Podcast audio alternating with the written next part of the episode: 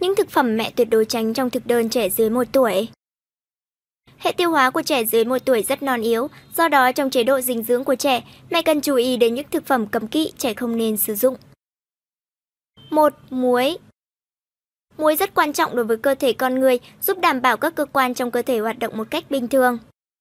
Tuy nhiên, đối với trẻ dưới 1 tuổi, muối lại là một trong những điều cấm kỵ đấy nhé. Đối với trẻ nhỏ, lượng muối cơ thể cần mỗi ngày thường rất ít và những thực phẩm hàng ngày của bé như sữa, hoa quả, thịt, cá đã đủ lượng muối cần thiết rồi.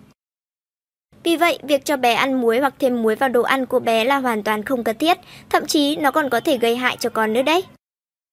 2. Đường Giống như muối, nhu cầu đường của các bé một tuổi thường được bổ sung thông qua các thực phẩm hàng ngày. Vì vậy, việc cho đường vào thức ăn của con là hơi thừa rồi nhé. Ngoài ra, cũng có khá nhiều nghiên cứu chứng minh về mối liên hệ giữa việc cho con ăn nhiều đồ ngọt ngay từ nhỏ và thói quen ăn uống nhiều đường và tinh bột sau này. Hơn nữa, thực phẩm chứa nhiều đường sẽ gây ra những ảnh hưởng xấu đến những chiếc răng vừa mới nhú của con, mẹ nên cẩn thận. 3. Trứng Trứng là thực phẩm dễ gây dị ứng đối với trẻ nhỏ, nhất là lòng trắng trứng. Đối với những bé dưới 6 tuổi, ăn lòng trắng trứng có thể khiến bé nổi mề đay. Trứng là thực phẩm dễ gây dị ứng đối với trẻ nhỏ, nhất là lòng trắng trứng đối với những bé dưới 6 tuổi.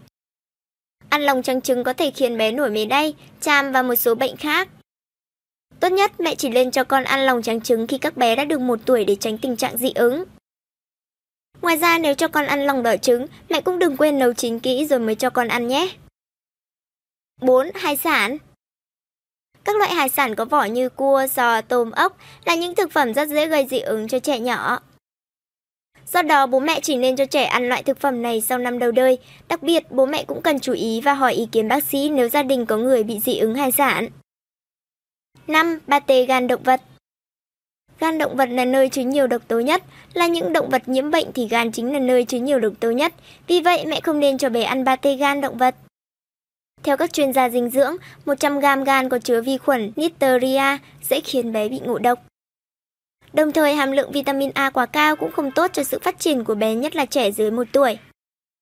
6. Dâu tây những trái dâu tây ngọt ngào, nhiều vitamin là lựa chọn hoàn hảo cho thực đơn của gia đình, tuy nhiên lại không phải của bé.